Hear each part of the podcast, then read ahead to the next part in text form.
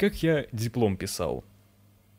Пора бы уже отвлечься от этих страшных новостей и идти слегка быстрее, чтобы обогнать эти умные мысли, которые преследуют нас. Так что в свет выходит небольшая повесть о колледже, вот так вот.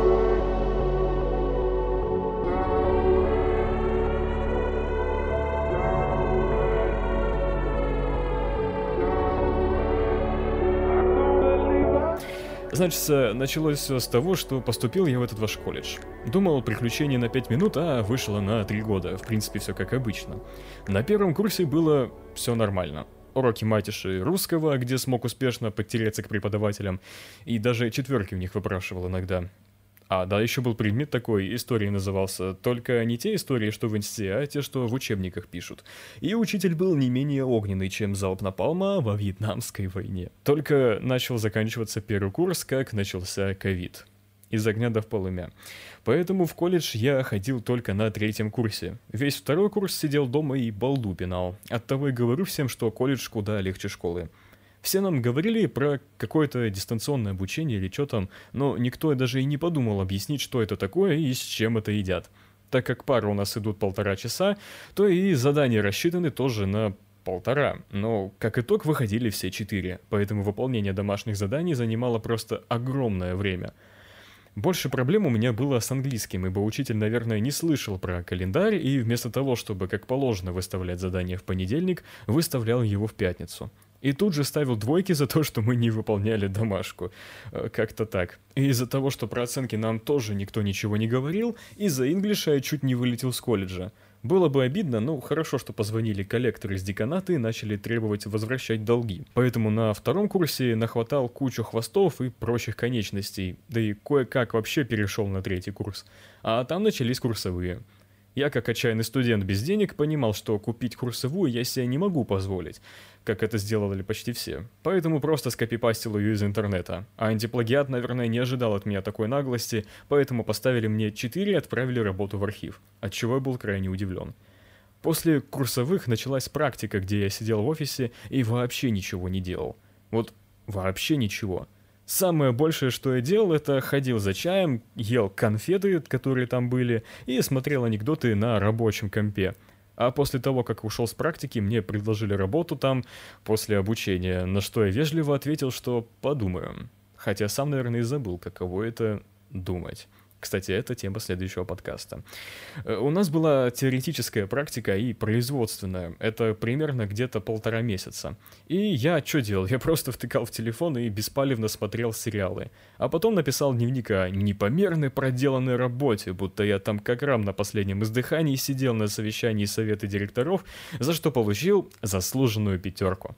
Затем начался диплом. Мы с дипломным руководителем придумали тему, и я благополучно забил. Но тот болт, который я положил на диплом, со свистом улетел в мою голову под натиском дипломного руководителя, которая с злобным смехом, громом и молнией записала мне более 30 минут голосовых с критикой моего ничтожества.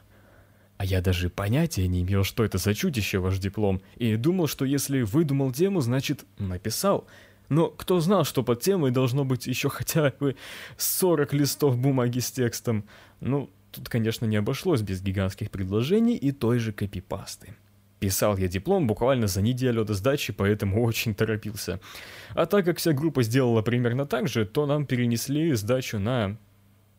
на два дня. Для обычного человека эти два дня бы ничего не дали, но для студента это спасительные целых 48 часов.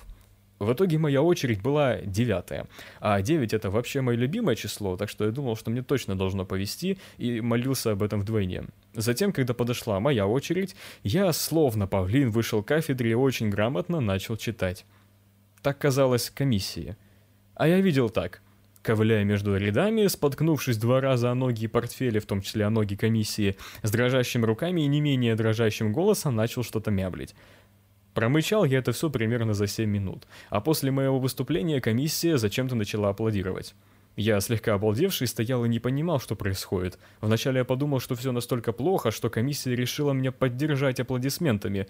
Но, по идее, вообще комиссия должна была задавать вопросы про диплом, как его писал, так далее, там, по теме. Но вместо этого они стали восхищаться моим голосом, насколько он нежен и бархатист, и наперебой начали спрашивать, где я буду работать, с кем хочу стать, и что буду делать после окончания данного образовательного учреждения. Вообще никаких вопросов о дипломе. В итоге мне похлопали еще раз, хорошо, что не по лицу, и поставили отлично. В край офигевший, с глазами размером с Юпитер, я вылетел из колледжа как пробка и больше туда не возвращался. Да, даже за дипломом я туда не, выход... не приходил. И я потом в другое место с дипломом ходил. Э, также я помню про тему Павла. Да, обалденный, я считаю, переход. Э, я вообще сейчас просто сижу практически без сценария, но суть не в этом. Суть в том, то, что, дорогой Павел, я очень долго думал над этой темой, если ты еще слышишь. Э, дело в том, что у каждого счастья, оно по сути разное. Для одного человека это одно, например, для меня было сдать диплом очень классное счастье, а для кого-то это, ну, обычное дело. То есть он уже и забыл, что он там диплом какой-то там сдавал. И дело в том, что каждый сам решает, что ему ну, от чего он должен быть счастливым, а от чего он должен быть грустным. И тут на самом деле момент в том, что счастье, по сути, это не только эмоция, это еще и как э, скажем так, смысл жизни, потому что человек не может все время ходить грустным. Для него все время должно быть какие-то, ну, счастливые моменты и тому подобное.